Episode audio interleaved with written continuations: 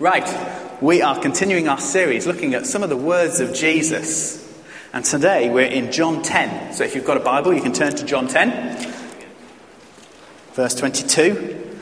And uh, if you don't, don't worry, the words will be on the screen for you.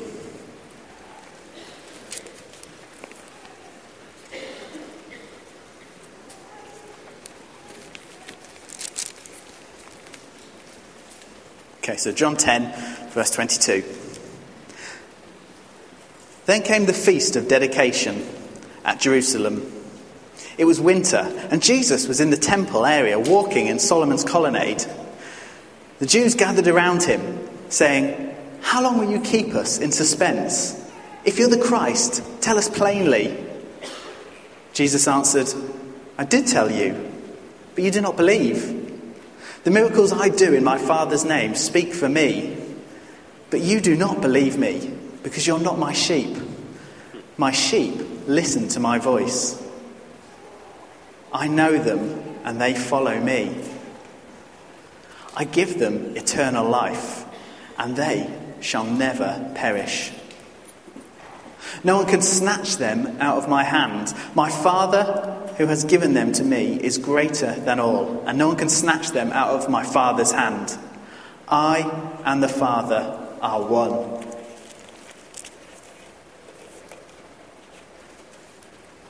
Excellent. Who likes celebrations? Who likes feasts? Who likes feasts? Who likes celebrating with food? Excellent. I can see a few hands. That's good. That's good news. Me too. Uh, Jesus, um, John here records that uh, these words of Jesus uh, are spoken at the Feast of Dedication, at the Festival of Dedication. And this was an important feast within the Jewish calendar. Uh, it's, it's also known as the uh, Hanukkah as well, uh, celebrated by uh, Jews today. Um, and they remember an important event that happened in their history. Now, who was on Word, who was on Word Plus a couple of weeks ago on a Saturday? Uh, was anyone at Word Plus? Yeah, okay, a few people. Okay, you'll know all this. So uh, this will be old hat to you in terms of the Feast of Dedication, but I'm just going to I'm just going to run through what exactly it was, um, just for us to kind of understand really. Um, and you're on WordPlus, you're just saying, "Oh yeah, I know this, yeah, yeah, yeah," unless you fell asleep at this point. Um, but anyway,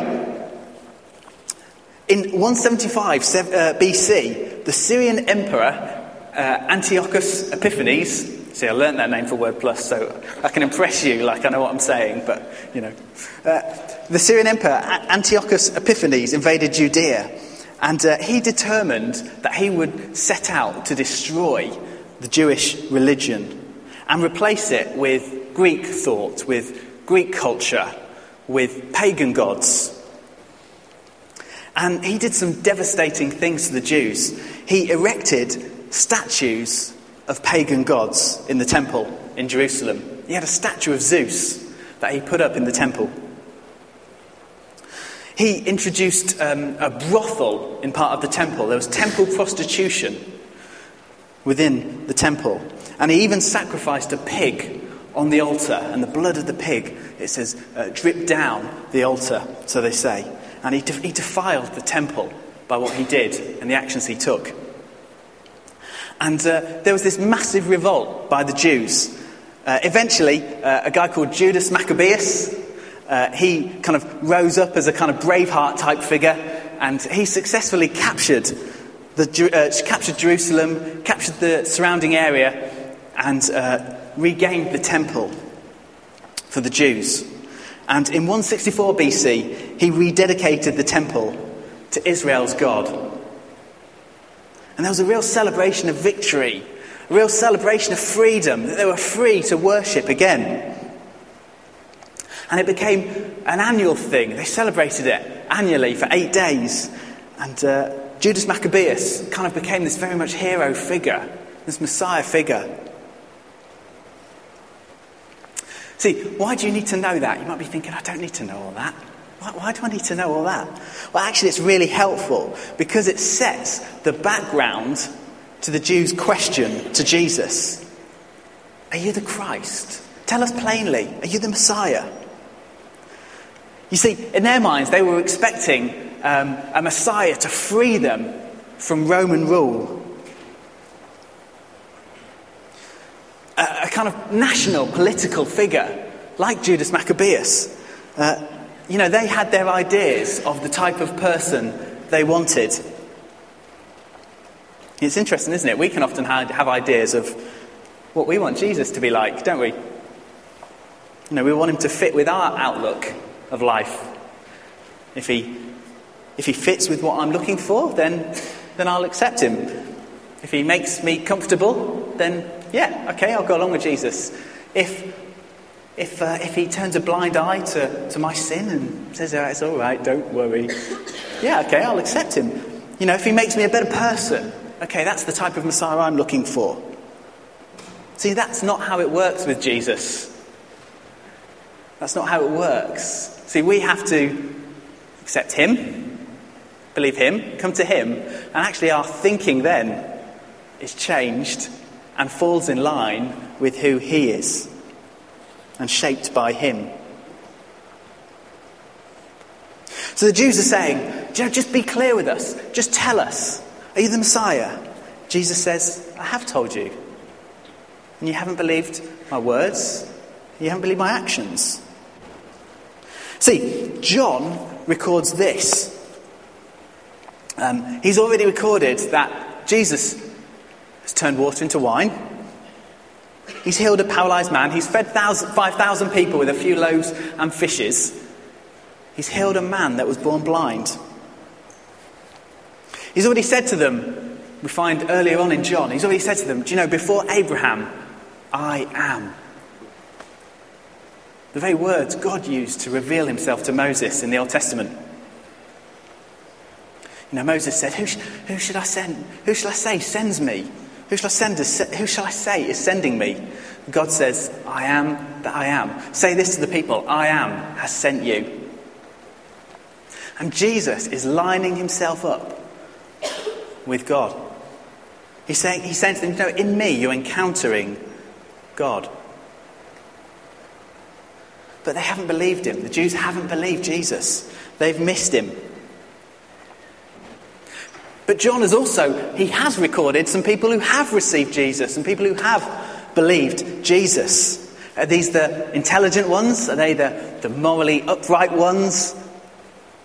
Are they the particularly religious ones? Are they the ones that are doing their best to honour God? No. Who does he say? He says there's a Samaritan woman at a well who's had five husbands, and the one she's with isn't a husband either. And a man who's blind, been blind all his life. And everyone around him says, well, he's blind because, well, obviously he sinned or his mum sinned, one of them. And Jesus totally changes it. And it's these people that receive Jesus. Okay, so back to today's passage. Jesus uses this picture of himself as a shepherd and his followers as his sheep. He says to the Jewish um, leaders that come to him, why would you believe? You're not part of my flock. So the Jews say, what? Well, hang on, we, do, we don't... They'll be thinking this. We don't need to be. We don't... We are the people of God. We were born into the people of God. Um, we're, we're the ones that keep the religious rules. We're the ones that do the right rituals. And Jesus is saying, no, no, no. Now, to be in the people of God means how you respond to me, is what Jesus is saying. How you respond to me. What do you make of me? It's about knowing me. It's about me being the shepherd and my followers being the sheep. So, that was a quite a long introduction, wasn't it? But we'll get to my uh, three points this morning, which are, I want to look at Jesus' words, and I've really kind of entitled these three points, the privileges of knowing him. So I've got three points this morning. The privileges of knowing Jesus. Jesus says, my sheep, listen to my voice. We hear his voice. See, it's one of the amazing privileges of the Christian life, this living relationship with Jesus. See, it's not living in the sense that you know, his memory lives on. A bit like, you know, someone, some famous musician dies, some famous writer dies. Oh, their memory lives on in their music. Their memory lives on in their writings. It's not living in that sense. Jesus has beaten death. Jesus is alive today. That's what we've been celebrating as we worship. See, Jesus says this in John fourteen. He says, "I won't leave you as orphans. I will come to you." It's a passage about his promise to send the Holy Spirit to be with his followers so that they might know Jesus in their lives every day. So it was, um, they might know his presence with them. I think, was it Vicky, Vicky Gilpin this morning brought that, that word about God's presence with us and like a flame. And, uh, you know, we sing, don't we, "Fire Fall Down." You know, you might be thinking, why are they singing "Fire Fall Down"? You know, the poor dining hall is going to get burnt up. Um, you know, it's biblical imagery that we want God's presence, the, the Holy Spirit. We want him to come. We want him to fall down. We want him to be present among us. He uh, uh, brings a fresh Jesus to us. And we know that in our lives, the Holy Spirit's with us. And he afresh reminds us of Jesus. He brings the presence of Christ in our lives. And we can hear his voice. See, it means no longer that, you know, to encounter God, you must go to this place on this day and do this thing. Rather, because of the Spirit in Christ, we encounter God. Isn't that amazing? We hear his voice.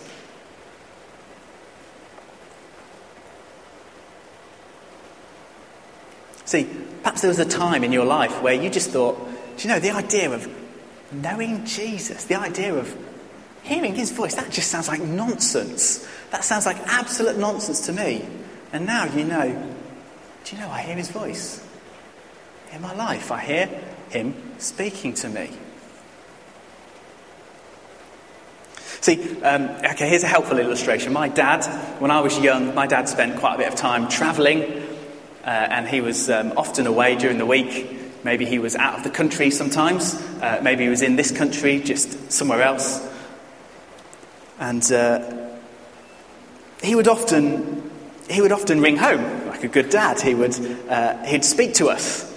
And as kids, we would often get to the phone first. Do you find that kids often get to the phone first?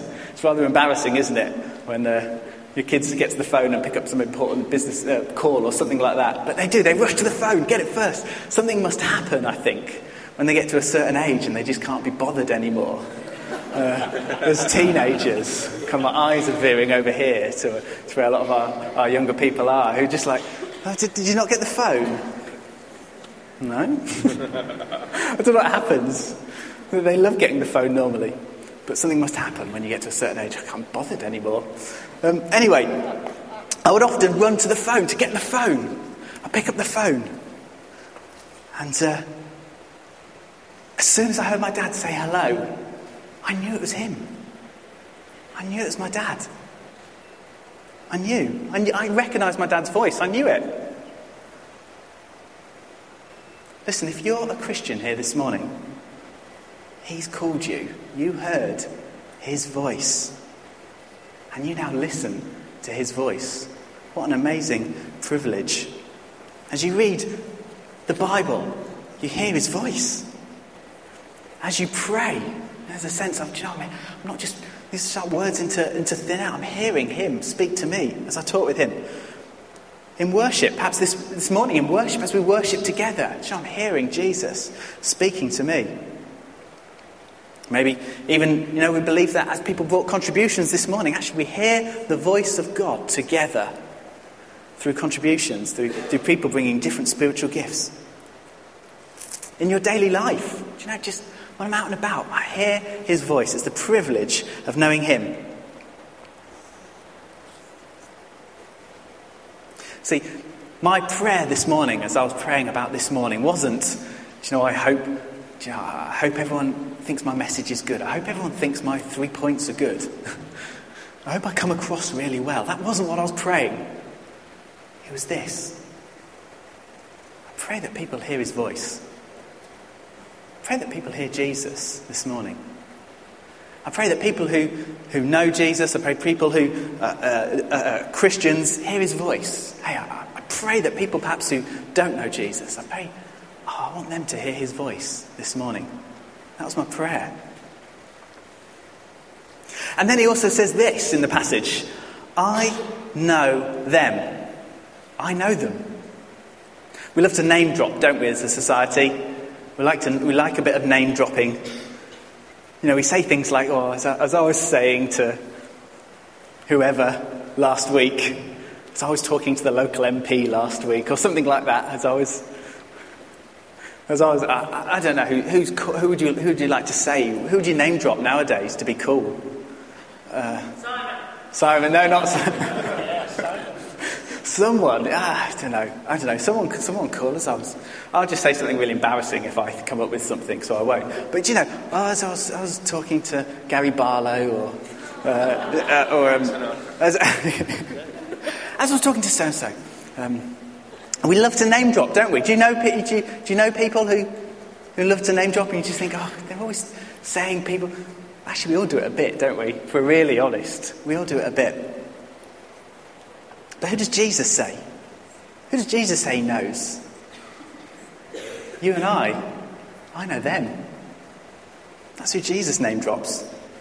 He knows you and I. He knows our lives. He knows our hopes. He knows our fears. He knows our weaknesses.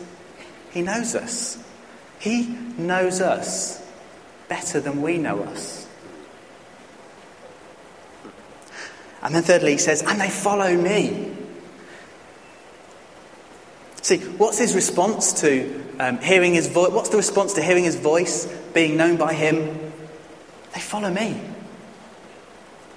See, this new relationship results in a new lifestyle. New life, it produces obedience. See, John fourteen fifteen says this. Uh, Jesus says, if you love me, you'll keep my commandments. Now, we have to hear the tone of that. We have to hear what Jesus is really saying. He's not saying, you know, like uh, uh, someone might say, you know, if you love me, you'd do this for me. Jesus isn't saying, if you really love me, you'd keep my commandments. He's saying, no, if you love me, what will be the fruit of that? You'll keep my commandments. If you love me, what will be the result? Actually, it will result in obedience. You'll keep my commandments through love. It's the, it's the overflow. It's the fruit of love, obedience. See, obedience isn't something that earns us, earns our right into God's family, into God's flock. It's a result of this new relationship that we've been brought into. Do you know, and I think for some of us, hearing his voice has been drowned out by doing activity for him, being busy for him. I just think of what Paul brought about Mary and Martha. You know, sometimes we let being active, being being active and busy, sometimes we think it's being active and busy for God, drowns out hearing his voice, drowns out obedience to him.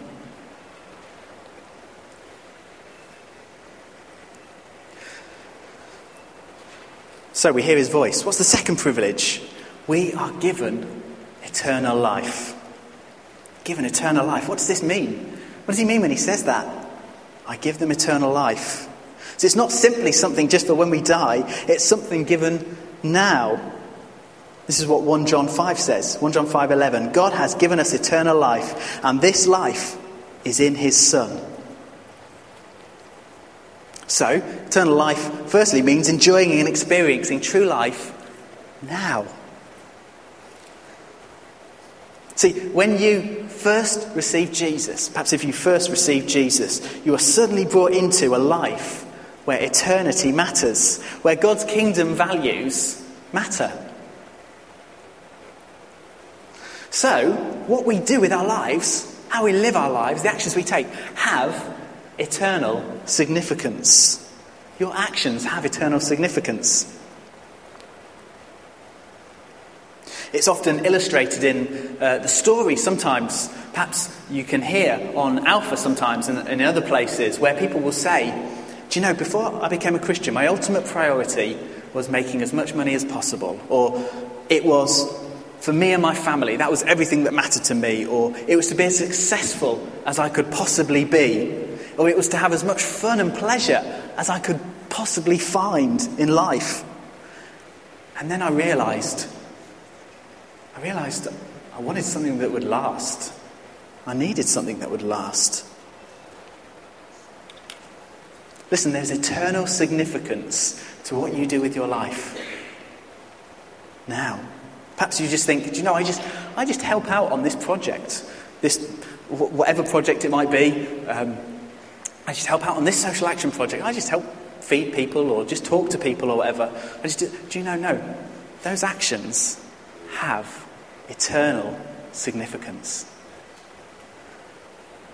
Maybe, maybe it's, do you know, I just, when when people at school are talking about someone and, and really uh, talking bad about them, or maybe at work, and everyone just everyone just hates this person, they always talk bad about them, but I, I try not to, and I try to just encourage and say encouraging things about them. Do you know, that has eternal significance.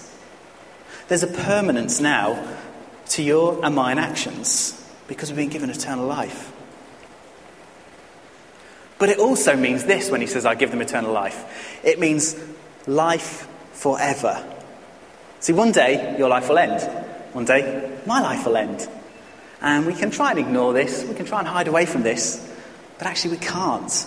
And do you know, our response to Jesus directs the destiny of our lives beyond death. So Jesus says here, for those who follow me in this life, they won't perish, but have life forever. It's a gift. I give them it. I give them eternal life. It's not earned. It's not worked for. It's a gift. And uh, this is my...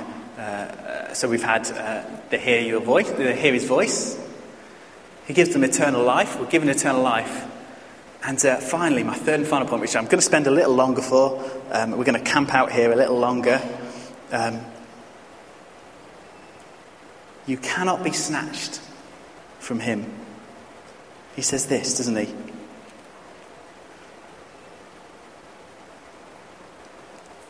They shall never perish. No one can snatch them out of my hand. And then he says, no one can snatch them out of my Father's hand. So it's a picture that we're in God's hand. Our lives are in God's hand. He holds us, and he has hold of us forever.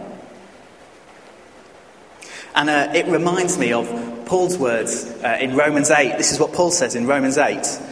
Uh, he says this, neither death nor life, angels nor demon, uh, angels nor rulers, nor things present, nor things to come, nor powers, nor height, nor depth, nor anything else in all creation will be able to separate us from the love of God in Christ Jesus our Lord. We're secure in him. See, whatever you're facing, whether it's financial difficulty, whether it's sickness, whether it's your asylum status, whether it's parenting troubles, nothing can snatch you from his hands. Nothing can separate you from his love. But some will say, as they read this passage, they'll say, well, yeah, actually that's true. Yeah, nothing nothing can separate us. Nothing can snatch him from our hands, or no one can take us from his hands. But we can take ourselves out, of course. We can take ourselves out, you know. I can choose to turn away from God and, and lose, lose my salvation. I can lose my eternal life. I can choose. I can take myself out. But, but Jesus says, no one. That no one has got to include you and I. Too. It must, else Jesus' assurance, Jesus' words are not assurance at all. To say that I can wriggle out of his hand is no assurance at all. See, I know me. I'm guessing you know you. I hope you know you. I have very little faith in me. But I do know Jesus. I have faith in him. And I have faith when he says I'm secure, hey, I'm secure. See, some might say, yeah, yeah, but the reaction to that will be, uh, well, I can do what I want. The, the extreme reaction might be, well, if I'm secure, I can even reject Jesus. I can even do what I like because no, it doesn't matter. I'm safe and secure forever. I'm sorted forever, so I can just reject him. Listen, don't mess with God. He's no one's fool. So I believe, I believe the Bible says we are secure in him forever. But you know, I don't want to mess around with that. I don't want to mess around with a holy God. See, the Bible has no problem with saying this. You're secure in Christ forever. Now, continue in your faith. I think, was it uh, um, Mariam's reading from Jude this morning? It says something like, remain in my love, remain in God's love. Continue in God's love. Something like that. It says persevere to the end, the Bible says. Don't fall away. See, it's not a con- contradiction to the Bible. It's not a contradiction to say both those things. Because continuing in faith, actually you're carry- carrying on, trusting in Jesus, is an indication that there's genuine saving faith in your life. See, maybe there's times where you're just reminded, I just... I'm just reminded I so need Jesus. I so need Jesus in my life. Do you know that's a reminder, an indication? Do you know there's continuing, saving faith in my life? I'm just reminded. There won't be a time where you kind of realise, you know, I'm getting quite good at this Christian thing and I don't need him anymore. That'll never happen.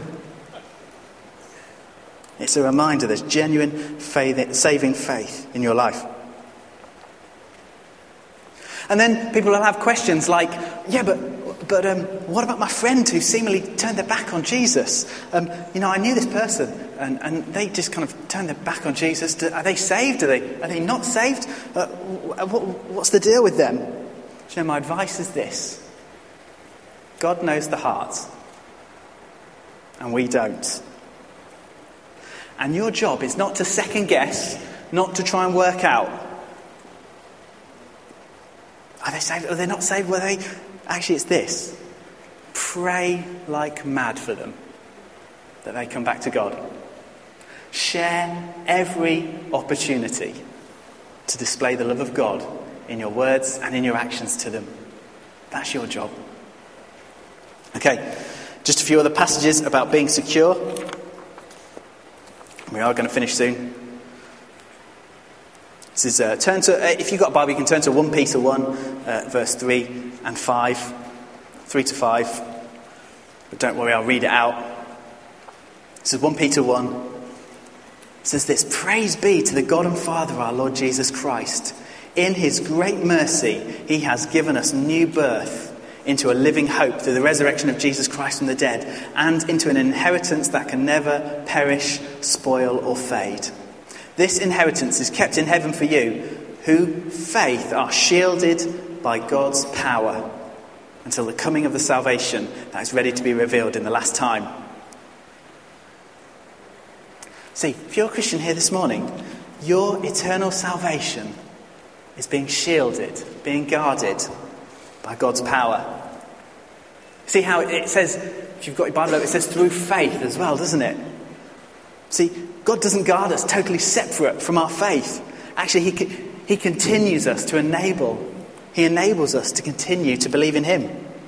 As you trust Jesus and continue to trust Jesus, you're gaining assurance that God is working in you and guarding you. Okay, here's another Bible passage. Hebrews seven twenty-five. This is a little shorter. It says this, "He," that's Jesus, he, he's able to save completely those who come to God, come to God through him, because he always lives to intercede for them." Intercede means he's praying on our behalf. The Bible says Jesus is praying for you and I. See, if my eternal salvation was based on my prayers, I wouldn't be very assured. But it's based on his. Jesus is praying for you and I. So Jesus, here in his words, he wants them to know this full assurance that we're his, that we're in his hand, So you're in Christ, and you're more secure than you ever know. Because Jesus is secure in the Father, I'm secure in the Father. And there is no more secure place you can be. Listen, the, probably the most secure place in this country is the Bank of England and the, the vault in the Bank of England. Okay? They estimate it's got one hundred fifty-six billion pounds worth of gold. What would Open Door do with that, Paul? one hundred fifty-six. It's underground, below the streets of London. It's got concrete walls, um, and they're bomb-proof. People hid in it during World War Two because it was safe. I assume just people who worked there, not just anyone. There are various keys to get into it and various locks. There's voice recognition to get in. There's other secretive security measures that you and I will probably never know about.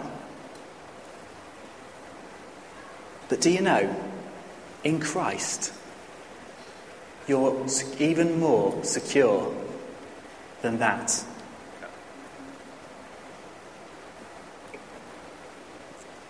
Even more secure. And you might think, well, I don't know what tomorrow brings. I don't know how I might mess up tomorrow, next week. I don't know what the difficulties that might come in life and the stresses of, of life. I don't know what that will bring. I don't know if, if... Am I that secure? How can I know I'm secure?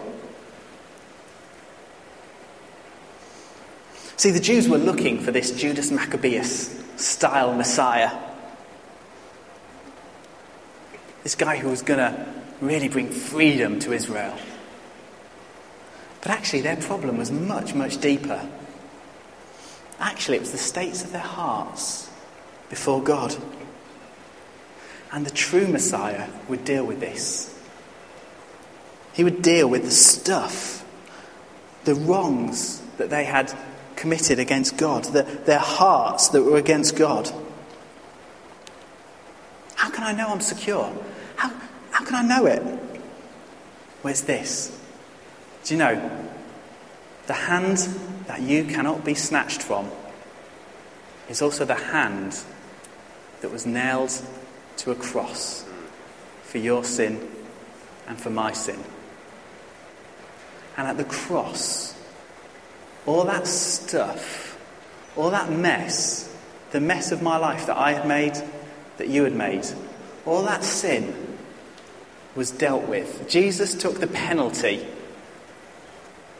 by his hands and his feet being nailed to a cross and paying the penalty for you and for I.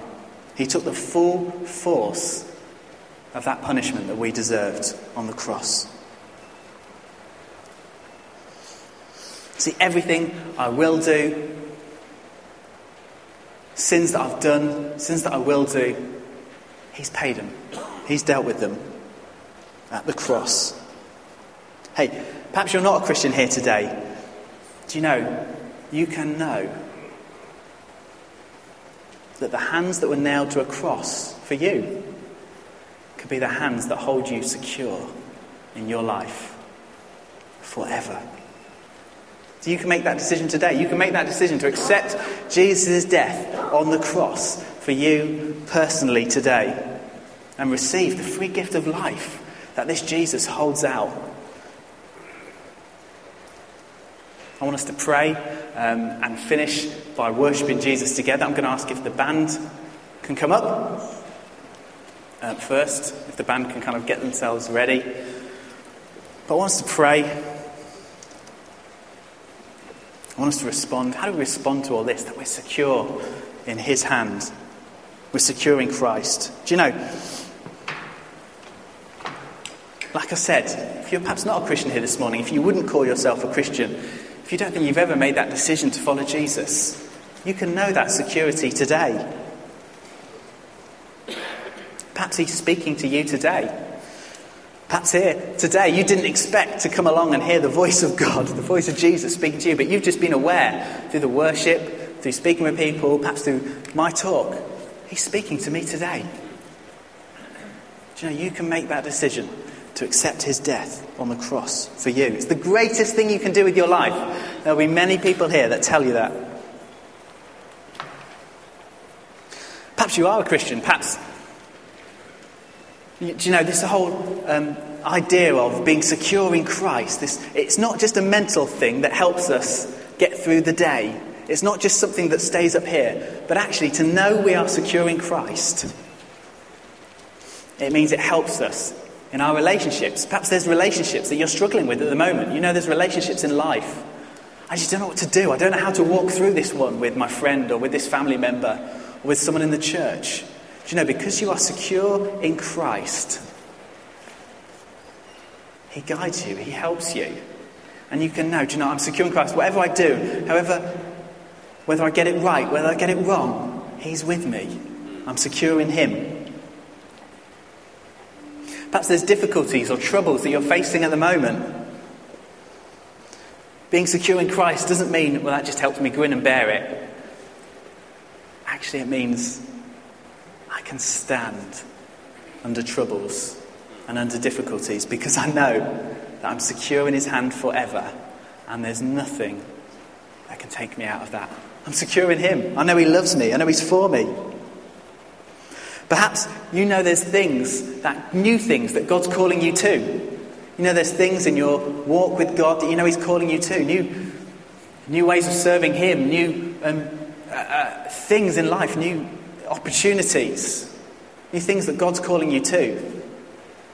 Do you know, being secure in Christ doesn't make us inactive. It makes us very, very active. And it's from being insecure in Christ that we're propelled out into a world yeah. to do what he calls us to do. It really does. It really does. And we can know, do you know, I can...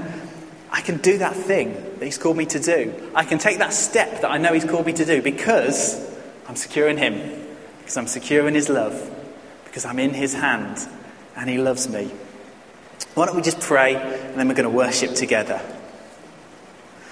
Perhaps, perhaps you just know that. I'm not going to call people out this morning, but perhaps you just know, perhaps one of those things. There's relationships you're struggling with, difficulties in life. Perhaps you know God's called you to something and you think, could I really cope with that? Could I really do that? Well, actually, to know that we're in his hands forever both brings us peace in all those, but also enables us to follow him in all those. Or perhaps you know you're not a Christian and you want to make that decision this morning. To be secure in him forever.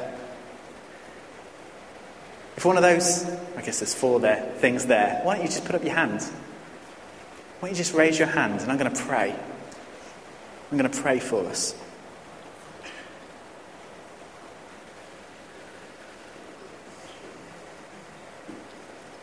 I'm not going to get people to come and pray for you. I'm just going to pray for us. For all of us. But if you know that's you, just put your hand up. Thank you, Father. Thank you, we are secure in you. Thank you, your words here say that nothing can snatch us out of your hand, Jesus, and ultimately we're in the Father's hands too. That we're safe, secure in you. We know we're yours forever. And I pray for us as a church. I pray, empower us. Send your Spirit. And he helps us. And he empowers us for these things, for relational difficulties, for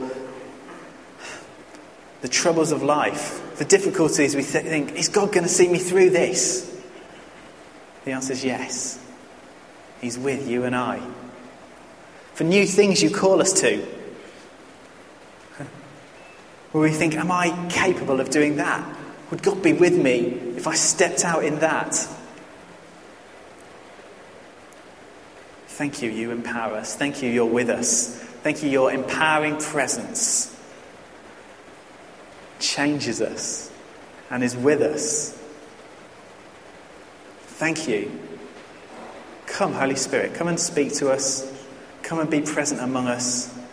Just allow the Spirit now to speak to you, speak into your situations.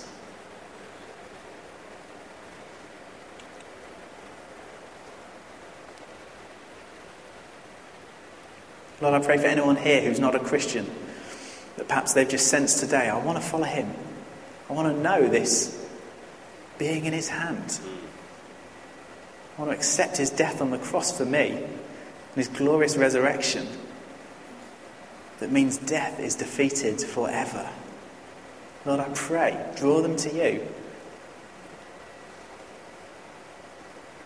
Help to know that you welcome them with loving arms. It's not, now you've got to do this to earn my love. It's love as a free gift to them. Thank you, Lord. Thank you, Lord.